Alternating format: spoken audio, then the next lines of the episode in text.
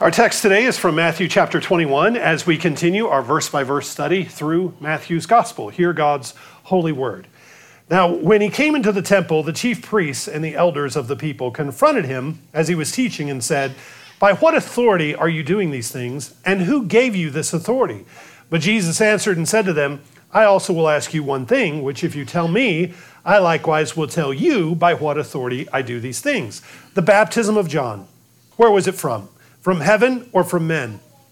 And they reasoned among themselves, saying, If we say from heaven, he will say to us, Why then did you not believe him?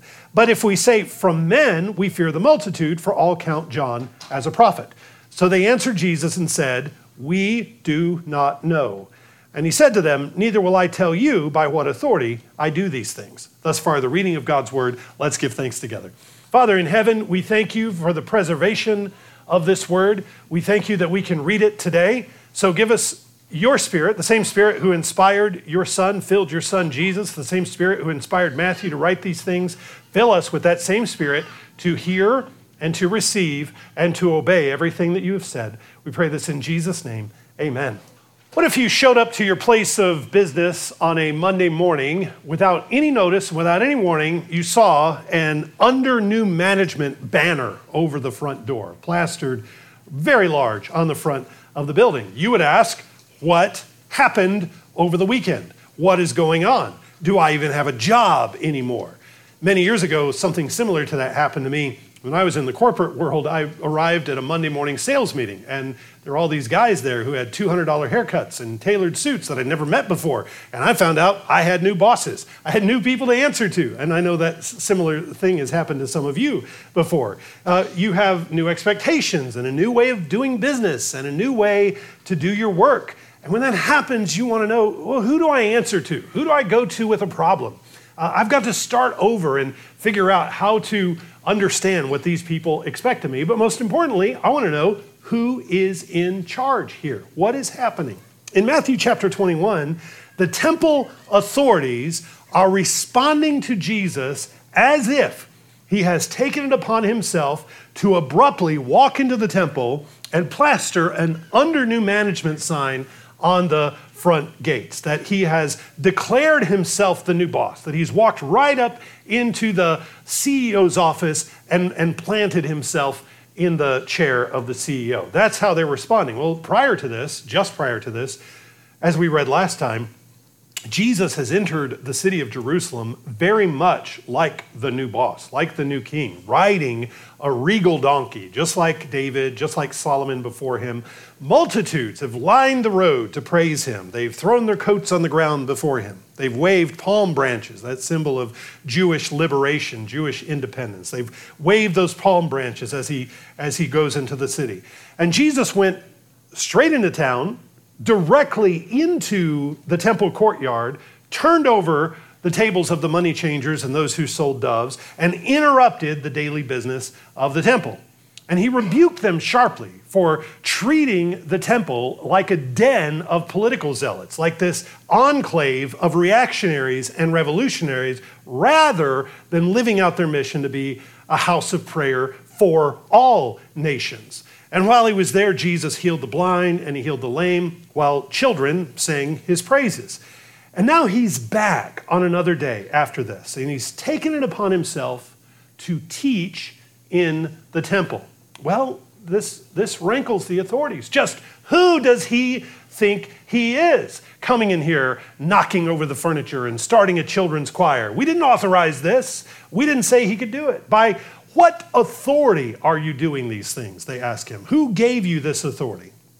Well, they assume that he's a usurper. They assume that he's an unfaithful son, and this has been the accusation against Jesus. He doesn't keep their traditions.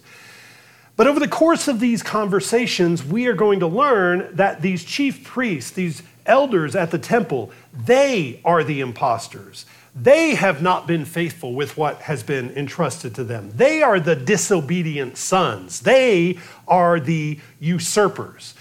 Where are we in Matthew's gospel? We are right at the beginning of a very long day for the Lord Jesus. Uh, this, this day runs from chapter 21 to chapter 25. And just to help you uh, understand the, the timeline, by my calculation, this is on Tuesday of the week that Jesus is crucified. So he comes into the city on Sunday. He's back here in the temple on Tuesday teaching. Probably Monday is when he cursed the fig tree. He's back in the temple on Tuesday. He's going to be betrayed Thursday night. He's going to be crucified Friday. And he's going to come out of the grave on Sunday. So, so between uh, the Palm Sunday and between his betrayal on Thursday, between then, he spends time teaching at the temple. And Matthew 21 through 25 is one long discourse of teaching where he's fielding challenges by the authorities, where he takes his men outside of the city and stands on a hill overlooking the city, and he prepares his apostles for what is going to happen to the city and what's going to happen to the temple within that generation. So that's where we are. So he begins this day in the temple teaching. And as Jesus does, he always teaches with authority, and uh, people take notice of his boldness and his confidence in his teaching. And that's when he receives this challenge from the chief priests and the elders of the people. Who are they?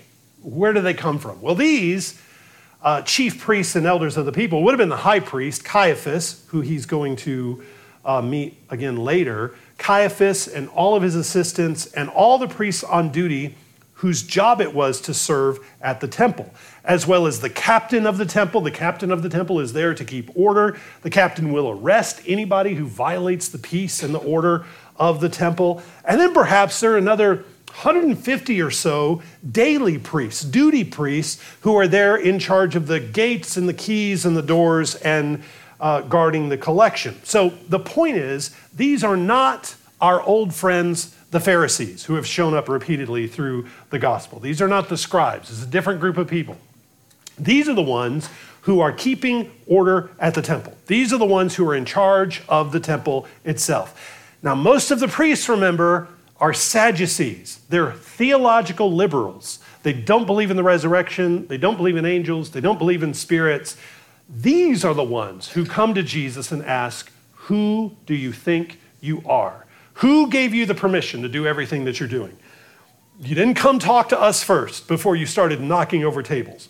You didn't get a permit to teach in the, in the temple.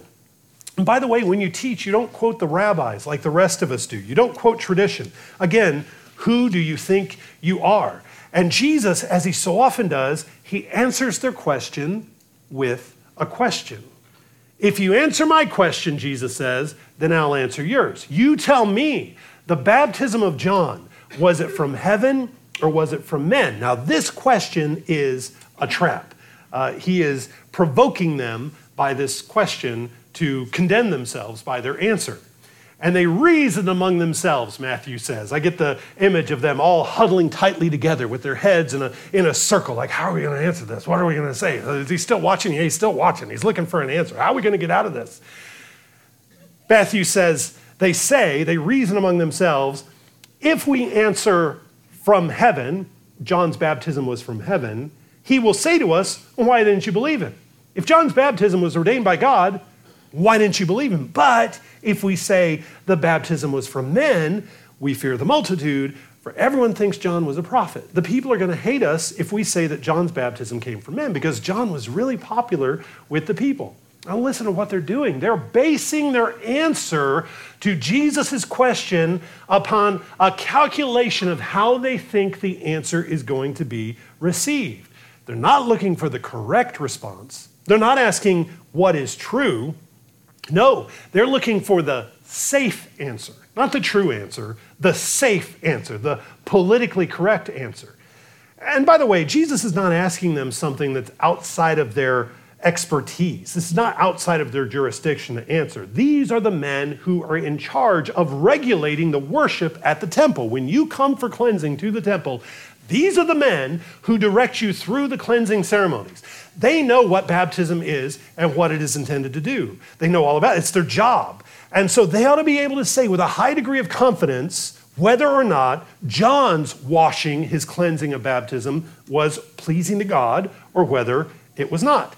It's their job to make these kinds of judgments. And yet, instead of taking a position, they display this kind of benign, passive, non committal agnosticism. So they answered Jesus and said, We do not know. And he said to them, Well, then neither will I tell you by what authority I do these things. If you can't answer my question, then I don't owe you any answers to your question. Now, Jesus keeps pressing.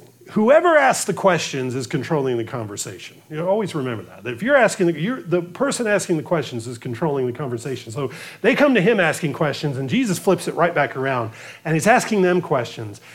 And he asks him another question by way of a parable. I've got a story for you, he says, verse 28. But what do you think? A man had two sons, and he came to the first and said, Son, go, work today in my vineyard. He answered and said, I will not. But afterward he regretted it and went. Then he came to the second and said likewise. And he answered and said, I go, sir, but he did not go. Which of the two did the will of the Father? Now I'm going to stop before they answer. You know their answer, you've read this before. But let's just think about this question for ourselves for just a moment, as if this is the first time we've ever heard this, as if this is the first time we've read it, without any of our presuppositions or anything, just ignoring their answer for a moment. Put yourself in the position of the father. You have two sons, and you say to the first son, I need you to work today. And your son says, Dad, you got to be kidding me, asking me to work today. I've got other things to do. Jump in a lake, Dad. Go kick rocks. I'm not working. I'm not doing it. It's a high handed, defiant, rebellious response. He says, I will not.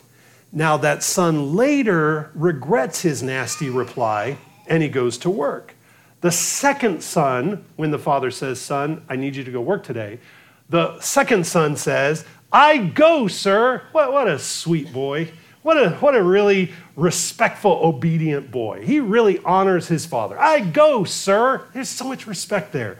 And yet, he doesn't go to the field. He wanders off. He meets up with his friends, but he doesn't go to the work. So that's the scenario. Now, the question is which son does the will of the father?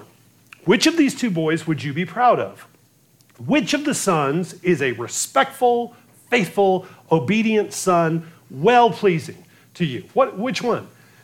Neither of them. Neither of them are good boys. We would tolerate the response of neither son. Don't, don't we say, did you say to your kids, delayed obedience is no obedience? Don't you say something like that? Don't you say, obey all the way, the right way, with a happy heart? Don't you say things like that? Which of those two sons does that? Neither of them. Neither of them. It is not righteous to disrespect your father no matter what you do afterward. Can you imagine t- saying to your son, hey, buddy, I need you to uh, mow the grass today?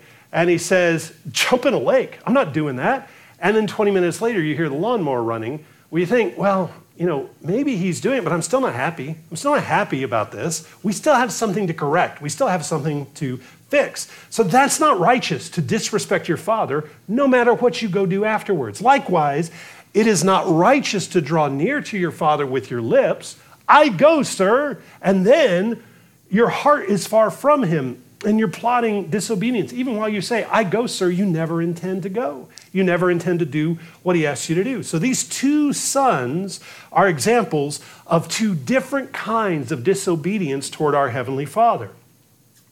The disobedience of the first says, I really don't care to show any respect to the Father. I really don't need to come before His presence in worship. I don't need to pay any attention to His Word. His Word isn't authoritative. His Word has no power. His Word is meaningless. I don't care. I don't care about the Scriptures. I don't care about the Bible. I don't care what He says.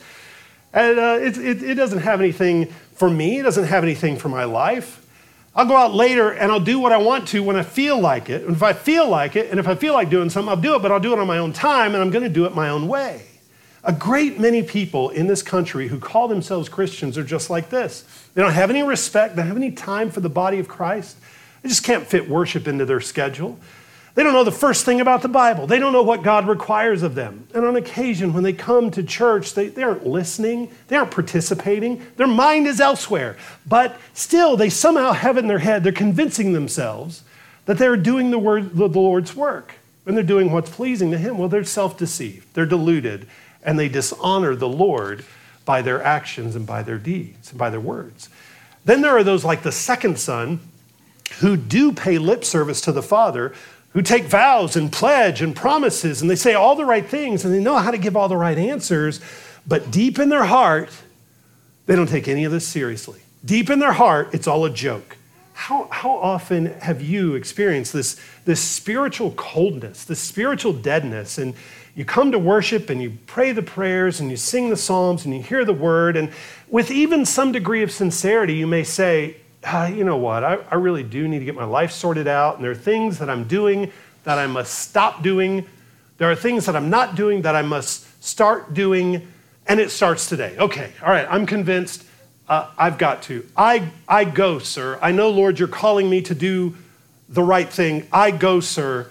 But then all of your resolve and all of your dedication doesn't make it, it doesn't make it past the parking lot. It's all, it's all dissolved. It's all dissipates by the time you by the time you leave. Promises are no substitute for performance. We, we get to become experts at convincing ourselves and everybody else around us how we're going to change, and we produce all these detailed plans for how we're going to get straightened out and how we're going to obey, but it all means nothing if there's no obedience. So, two different ways of disobeying the Father.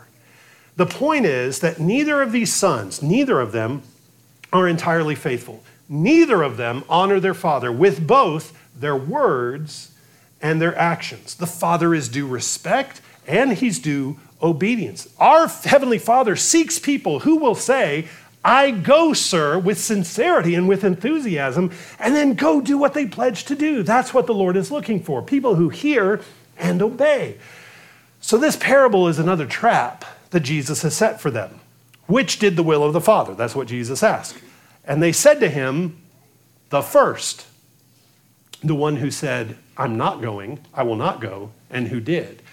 Well, they didn't huddle this time this one seemed obvious. They are excited to be able to answer a question for once. And on a purely pragmatic level, you can say, Well, I understand why you would answer this way. The son who went to do the work, at least he did something. He's still got to repent of the disrespect, but at least he made some effort.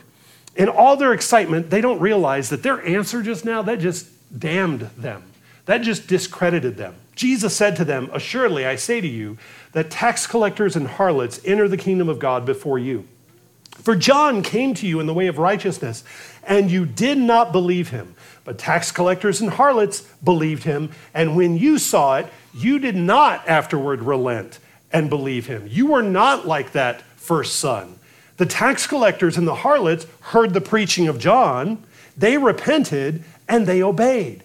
They heard the voice of the Father. They said, I go, sir. And they went and they were faithful. They were the best of both words. These people that you despise, the harlots and the tax collectors, they heard and obeyed. They promised and followed through on the promise.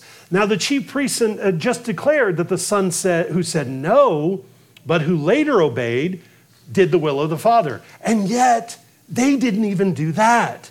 They didn't obey back at first, back with John. They said, I will not go. But when they saw the belief of the sinners and the harlots and the tax collectors and the outsiders, not even that drove them to repentance. So these chief priests and these elders of the temple, they're not like either son. They said no, and they didn't repent. They, they said, I will not. And then later, when they had the opportunity to change their mind, they still stayed away from the Father's vineyard. You see, Jesus says, You're doubly disobedient.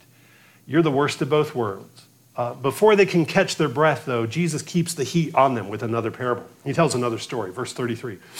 Here, another parable. There was a certain landowner who planted a vineyard and set a hedge around it, dug a wine press in it, and built a tower. And he leased it to vine dressers and went into a far country. Now, when the vintage time drew near, he sent his servants to the vine dressers that they might receive its fruit.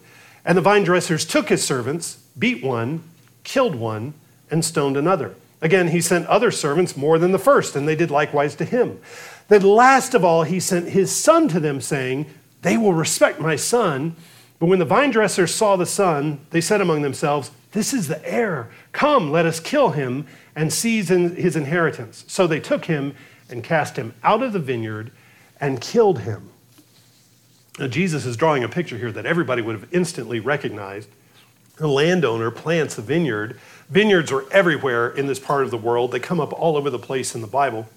This was a good land for growing vines is a good land for growing grapes and a good place to make wine. And this is these vineyards are a symbol of the wealth and the fruitfulness of the land. Vineyards give you wine, which you must use. Wine is used in worship and it's used in rest and it, you, it, brings you celebration and all kinds of joy. So, if you have land that's suitable for it, you're going to put in a vineyard. You're going to do this. And that vineyard is not only an investment, but it's a prized possession. So, the vineyard that Jesus describes in this story, I don't want you to think of it as a little, you know, kind of your backyard uh, tomato cucumber garden. You know, this isn't a little pea patch. This is a this is acres and acres of vines. This is a massive operation that Jesus describes here.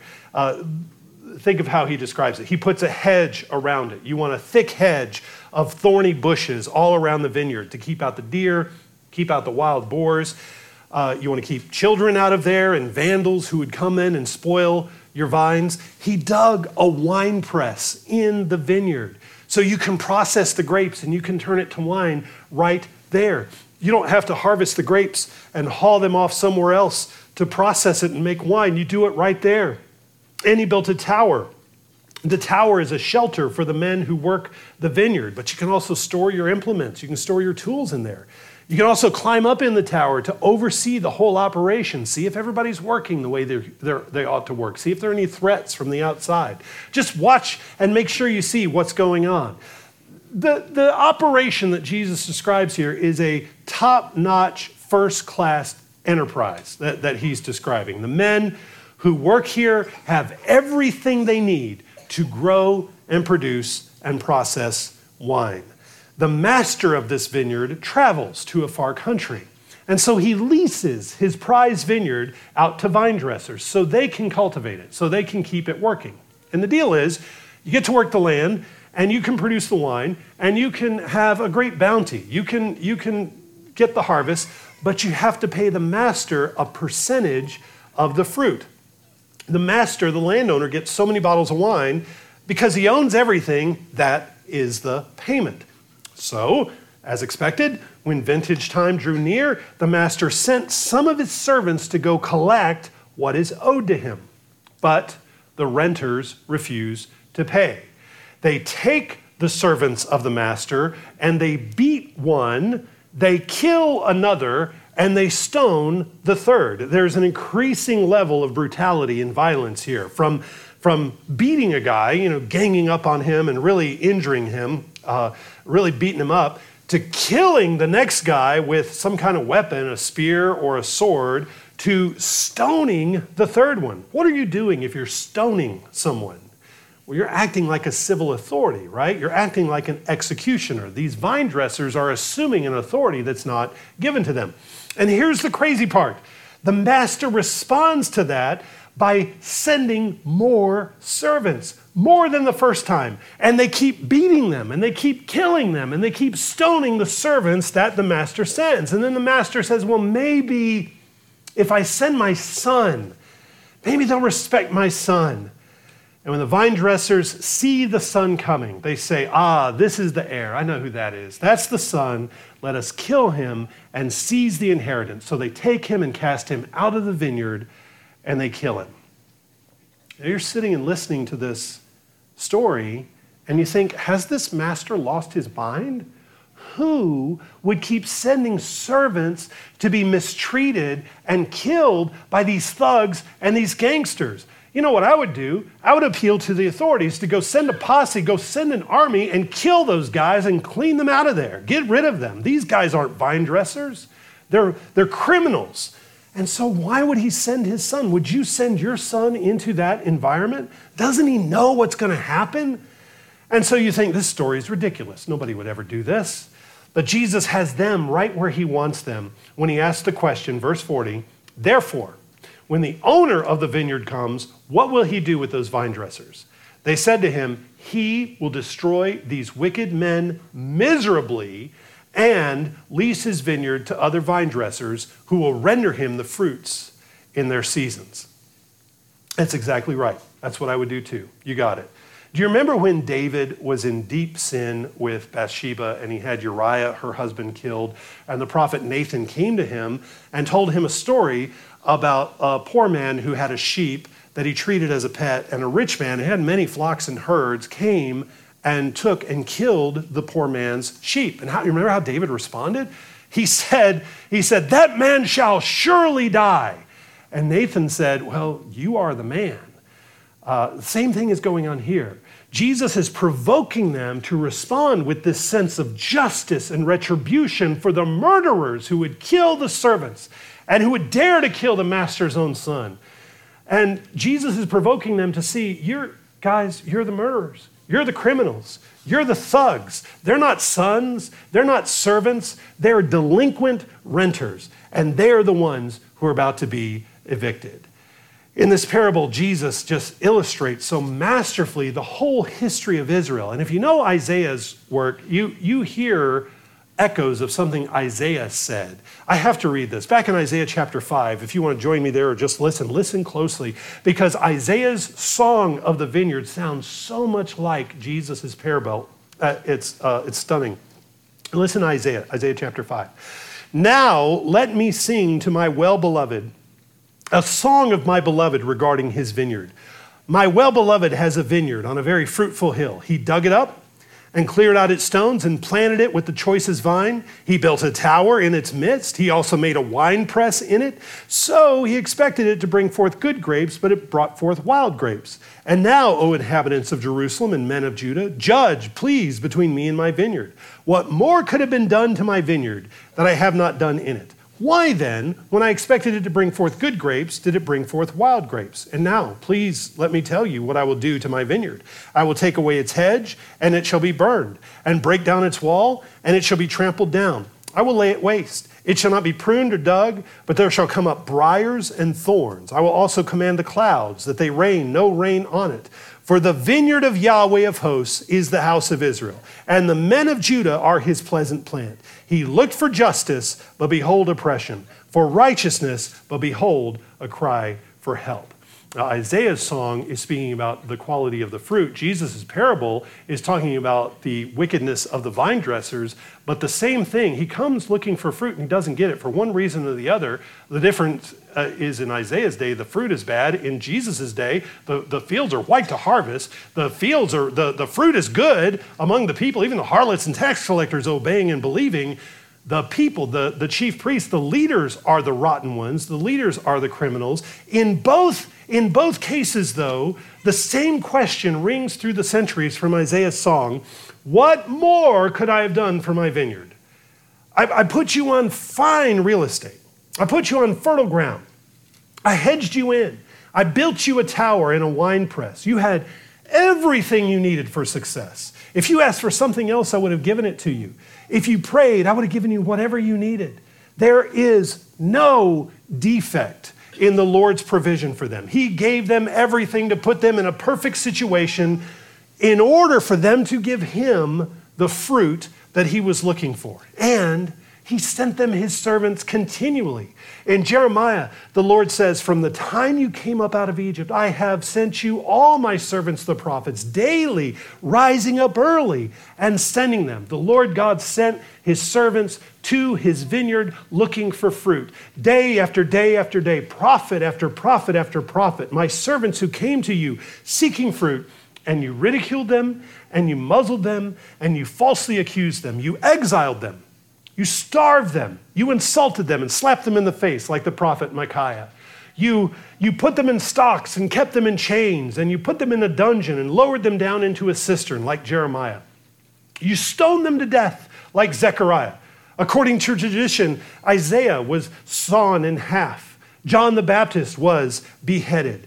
God kept sending his servants just like the master in the parable, and they kept being abused and hated and mocked and ignored and ridiculed and killed by the rulers of Israel, assuming that they were acting on God's behalf, assuming that they were doing God a favor. And ultimately, God sends to them his own son in the sincere hope that they will hear him. Now, notice in this parable, Jesus distinguishes himself from the prophets. He's not just another prophet, he's the Son. He's the Son who comes in this parable. And Israel, rather than hearing the Son, rather than receiving and obeying the Son and giving honor to the Son as the honor due to the Father, they take him out of the vineyard and they kill him. That's exactly what they do. They take him out of the city and they kill him outside the city. So, what is to be the punishment for this? Again, leaders of Israel, chief priests, what is to be the punishment for this, you experts in God's law? What should happen to these murderers and thugs and gangsters? What should the master do? Well, they say it. He should destroy them miserably and lease his vineyard to other vine dressers who will render to him his fruit. Okay, you got it. That's exactly what's going to happen. You just wrote the script for the next 40 years. Verse 42 Jesus said to them, Have you never read in the scriptures, the stone which the builders rejected has become the chief cornerstone? This was the Lord's doing, and it is marvelous in our eyes. That's from Psalm 118, which the children were singing in the temple when Jesus arrived in the, in the temple. The children know that psalm. The children understand it. The children can sing it. The chief priests, if they know it, they're ignoring it. They're not paying attention to it at all. Verse 43 Therefore I say to you, the kingdom of God will be taken from you and given to a nation bearing the fruits of it. And whoever falls on this stone will be broken, but on whomever it falls, it will grind him to powder. Jesus himself, he says, Jesus is the cornerstone of the temple. He's the foundation which they have rejected. He is not a usurper of the temple's authority. He is the temple itself. Jesus is the place where God's blessing and his presence rests. He is the one you come to for cleansing and healing and forgiveness and to restore your fellowship with God. Jesus is also that stone, that altar stone that Nebuchadnezzar dreamed about in his dream. Remember that altar stone cut without hands that pulverizes all the kingdoms and the empires of the world. So Jesus says, everybody must be dashed against this rock. I am that rock. I am that cornerstone. Everybody must be dashed against this rock. Everybody's got to deal with this rock. Either you are broken on me, either you are humbled, you die to your sins, you crucify the old man, and you let me put you back together so you can walk in newness of life. You either get broken by me or you get crushed by me. You get, if you resist, you get ground to powder. You get pulverized. That's what Jesus is saying. Now, these men to whom Jesus is saying these things, they may be wicked, but they're not stupid. They're evil, but they're not dummies. They know what Jesus is talking about. They, they hear this and they say, uh, I think he's talking about us. I think that's who he's talking about. Verse 45. Now, when the chief priests and Pharisees heard his parables, they perceived that he was speaking of them. That's, that's pretty astute. But when they sought to lay hands on him, they feared the multitudes because they took him for a prophet. Again, even in this, they're, they're not trying to do what's right, they're trying to do what is safe, what is politically expedient. So they're not going to make a move against Jesus until they orchestrate events so that the people are behind them and they can please the people by taking Jesus out. Well, what do we learn from this exchange? Let's quickly just process this whole little conversation here. What does Jesus reveal to us about the Father and about himself and his work? First of all, we know from this, we know that God is serious about obedience. The Lord expects fruit from his vineyard. He requires obedience from his sons. The Christian life is not simply about affirming some intellectual proposition and going and living however you want to live. The Christian life is not about having an emotional experience and then go do whatever you want to do. The primary goal of the Christian life is not the pursuit of your private individual happiness and comfort, and that you never have any loss or suffering or pain. That's not the point of the Christian life. The purpose of the Christian life is that you seek first to please God in everything, with everything, no matter what. No matter what happens, no matter what the consequences that you seek to please the Lord Jesus Christ, and that you serve the Lord your God with all your heart, soul, mind, and strength. The Father expects that when He says, Son, go and do the work that I've given you to do, go to, to my vineyard today, He expects that the response will be, I go, sir, and that His children go and do the work He's given them to do. And when He comes to collect the fruit, He expects there to be fruit to collect. So, is, is there any significant fruit of the Spirit being manifested in your life right now? Let's just do a little self diagnosis here as we think about the master coming to look for this fruit. Does he get anything? Does he get anything out of us? What, what is there? In what area are you growing as a follower of Jesus? Where are you growing? What sins are you conquering? Where have you seen victory in overcoming wicked behavior and unbiblical thinking? Can you point to anything? Can you mark anything? Where are you going out of your way to serve other people and to give yourself in a way that reflects the love of the Savior? Are you exercising self control? Are you exercising, and I'm talking about godly, grace reliant, Holy Spirit dependent self control, self discipline over your body, over your habits, over your words, over your thoughts. You see, the Father expects obedience, the Master expects there to be fruit. That's the first thing we learn. The second thing we learn is that He has given us everything we need, everything we require in order to return to Him the fruit that He is seeking. These murderous vine dressers were judged, and this vineyard that Isaiah describes, this vineyard that Jesus describes, has indeed been handed over to a nation that will bear fruit. The church is that new people, the church is that new nation. It's been taken from them and given to us, which means that you find yourself in a vineyard planted in fertile soil. You are in a choice land. You are hedged in under a tower of protection, supplied with every tool and every amenity that is needed to produce the rich wine of obedience. Given everything you need, and even the suffering, even the loss, even the hardship, even the conflict that you experience is the perfect soil for the specific fruit that God is expecting. He wants a vintage of wine that is only produced out of your life that comes out of the challenges that He has given you right now. The, the hardship, the difficulty, the loss, uh, all of that is given to you to produce the wine, the fruit that he is looking for. Now, you're tempted to believe, and you're often tempted to think that you're in a terrible set of circumstances that prevent you from bearing good fruit. That if only something were different, then, then I could produce good fruit. You are tempted to believe that the problem is not with you. The problem is not with your attitude. The problem is not with your laziness. The problem is not with your disobedience. The problem is with your situation. The problem is with your environment. That's where the problem is. No, I'm good. I'm fine. It's all these people I have to put up with. It's the times that I live in. It's the dark conspiracies of evil forces. They're all stacked up against me. That's what my problem is. It's not. That's all a lie. It's all a lie. And you need to call it a lie. And you need to remind yourself and everyone around you that it's a lie. The Lord says, You're my vineyard. What else do you need? What else do you need? I've given you everything you need for fruitfulness. I've given you everything you need to obey me. You are well equipped. You are stocked up. What else can I do for you? What more can I do for my vineyard? What can I ask me? Ask me and I'll give it to you. You have everything you need. You have God's authoritative word in which is everything necessary for life and godliness. You have the power of the Holy Spirit who raised Jesus from the dead.